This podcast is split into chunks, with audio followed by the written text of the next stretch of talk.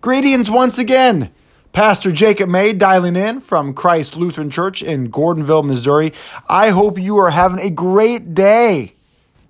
Not just a great day, I hope you are having the best of days. And since it's a Saturday, it has to be a great day, right? It has to be a fantastic day. It's Saturday.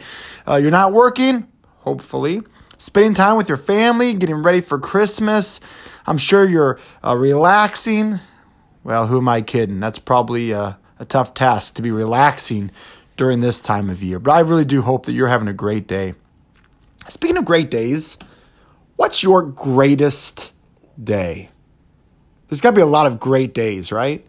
Married, had first child, second child, third child, fourth child, fifth child, tenth child. That'd be a lot of children, wouldn't it? Woo! Maybe you've had uh, a wonderful celebration of, of a retirement. Um, I'm sure you've had all kinds of great days, good days. We like those good days, don't we? But to change it up a little bit, what if you could create the best day? What would your day include? Ooh, that's a tough one, isn't it? All the different things you could see, do, all the people that you could spend it with. Who would you spend that great day with? Would you be able to fit it all in one day? What would that day look like? Is that day today?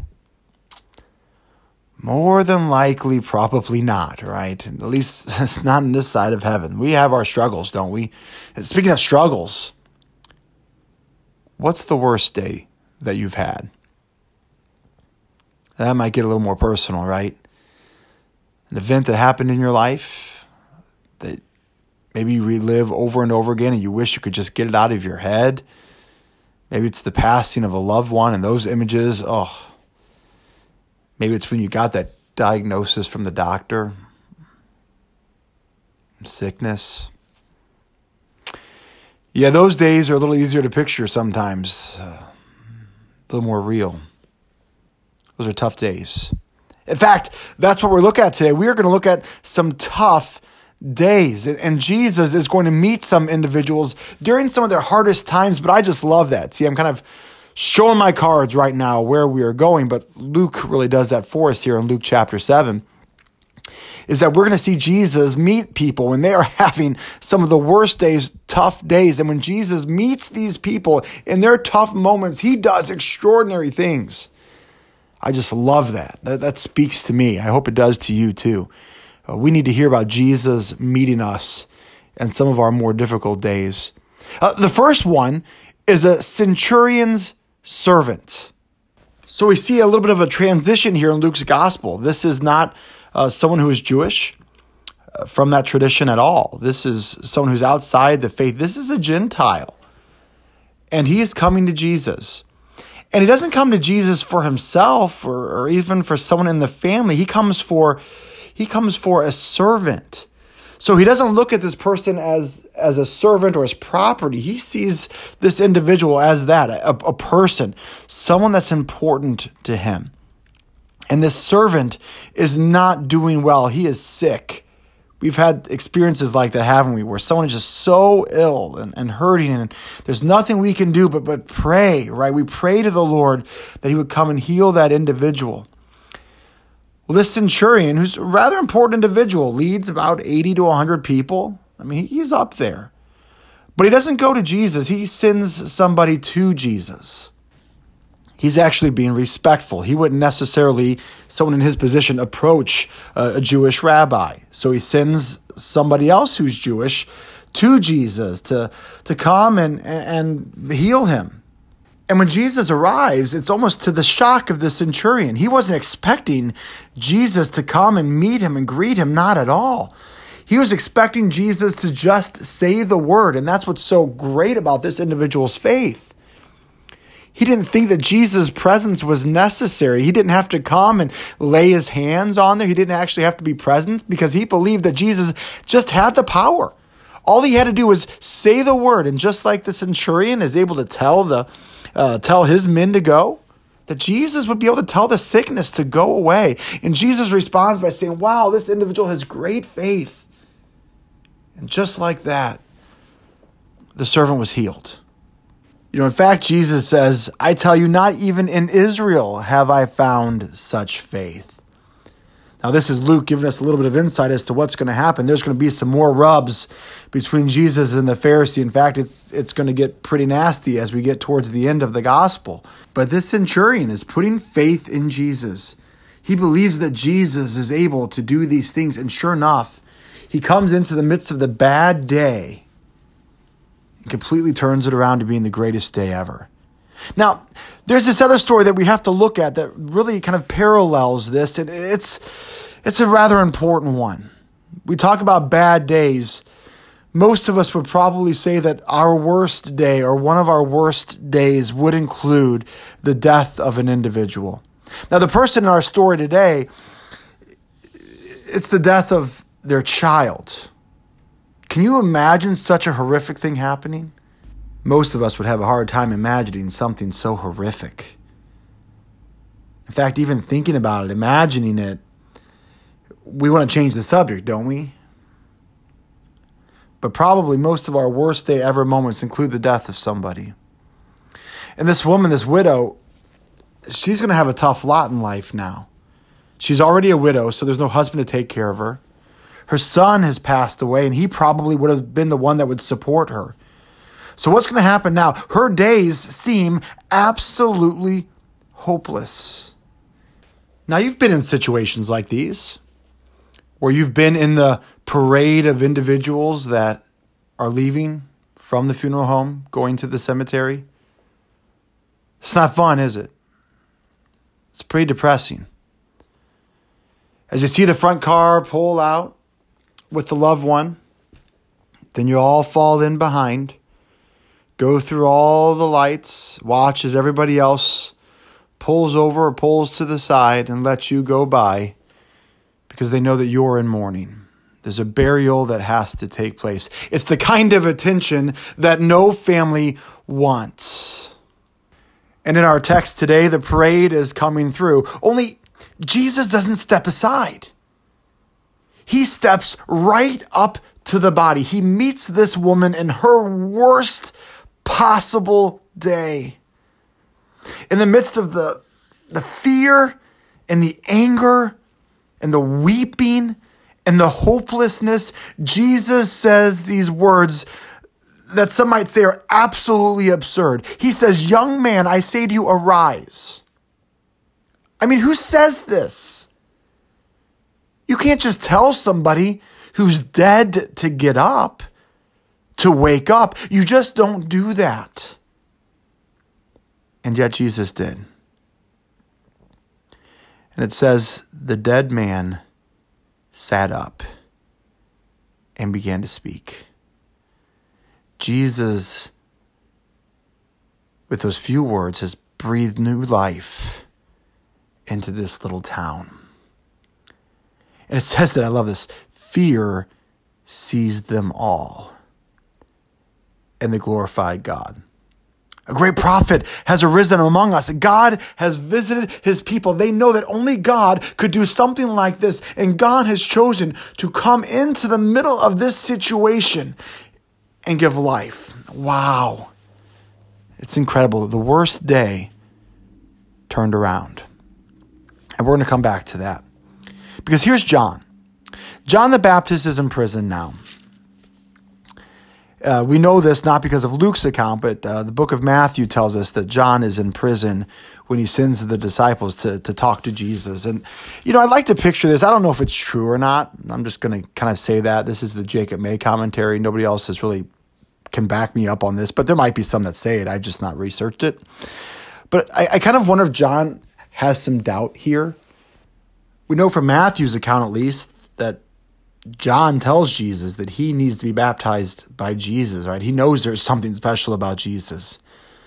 Yet, I picture John having one of those days, just like the centurion, just like the widow, where he's in prison and he's wondering if, if things are going to happen the way they're supposed to happen or not, if there's going to be some light at the end of the tunnel. So he sends some of his disciples to Jesus. Are you the one that's coming or not? Are you the one that's coming or are we looking for another? And I love this because Jesus answers, but he doesn't answer John by saying, yes, or it is as you believe, or something like that, right? Something that would give the absolute definitive answer that would leave no doubts. But, but Jesus doesn't do that, does he? Instead, all he does is say the words that were said in the Old Testament. Go and tell John what you've seen and heard. The blind receive their sight, the lame walk, lepers are cleansed, and the deaf hear. The dead are raised up. The poor have good news preached to them, and blessed are those who are not offended by me. So Jesus doesn't say yes. Instead, he just quotes Isaiah 29 and Isaiah 35, right? He basically just says, I'm doing what the scriptures say the Messiah is supposed to do. So he moves on. And we will too. Again, we're going to come back to this and tie it all together. Because now there's the story of the sinful woman here. And uh, we're going to quickly go through this because I know we're running short on time. Wow, I wish we weren't short on time. There's so much good stuff here. Uh, but we have a woman who uh, it's said that uh, is a sinner, a known sinner, probably someone who is a, an adulterer, maybe a, a prostitute.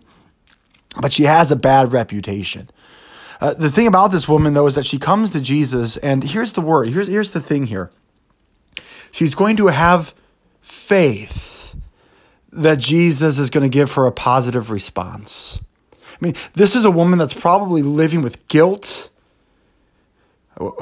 with shame. No one else would give her the, the time of day. No one else maybe respects her, but but she's having to live with this day in and day out. Not just having the worst day of her life, but man, she is just at a low point. There's nothing else for her to do, but she has faith that Jesus is the answer to her problem. And she comes and she just pours all that she can into Jesus as she uh, weeps at his feet and cleanses his feet with her hair. I mean, this is quite the picture. And Simon, this is a different Simon, a Pharisee who sees this, thinks Jesus should know better, that he shouldn't be allowing a woman like this, who is unclean, to, to touch him.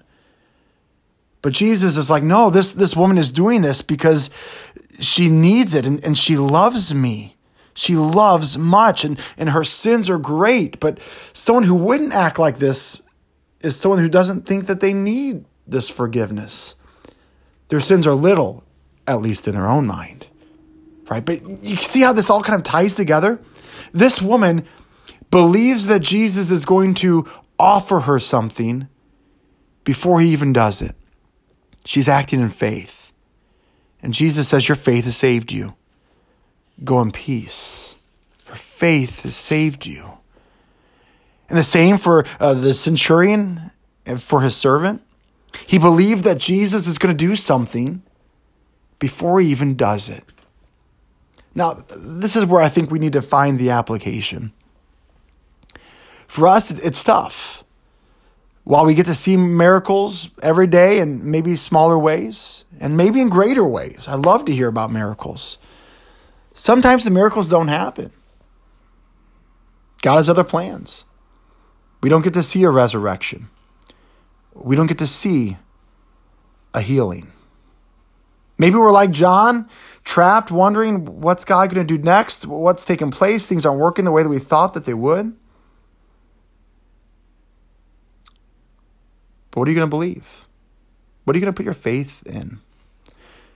Do you believe, like the centurion, that Jesus is going to do something before you can even see it with your eyes?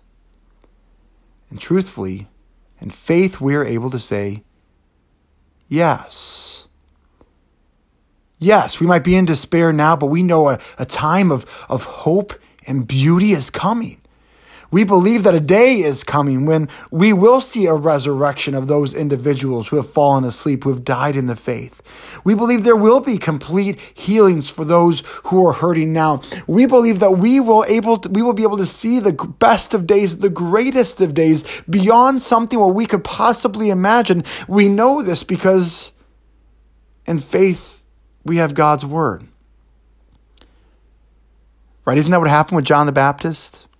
He had to believe God's word that Jesus is doing what God's word said he would be doing. And we have this word too. That's what we're supposed to be thinking here in Luke chapter 7. What is Jesus going to show us to give us hope down the road in everyday life? What are we going to find out in the rest of this text? And we got to keep on reading to see what that's going to be. But I'll give you a little heads up it's a death, it's a resurrection, it's an ascension. It shows that Jesus is going to take the burden of this world on, uh, on himself, take away our burdens too. He is going to meet all of mankind in our worst days ever, filled with sin and death, and he's going to take it upon himself, but he's going to leave it in the grave. And with a resurrection hope, he's going to offer it to you. That where we know that that great day that has no end is coming. And faith we absolutely believe it. So while we might have great days here, the best days are yet to come. And I can't wait. We're going to keep reading.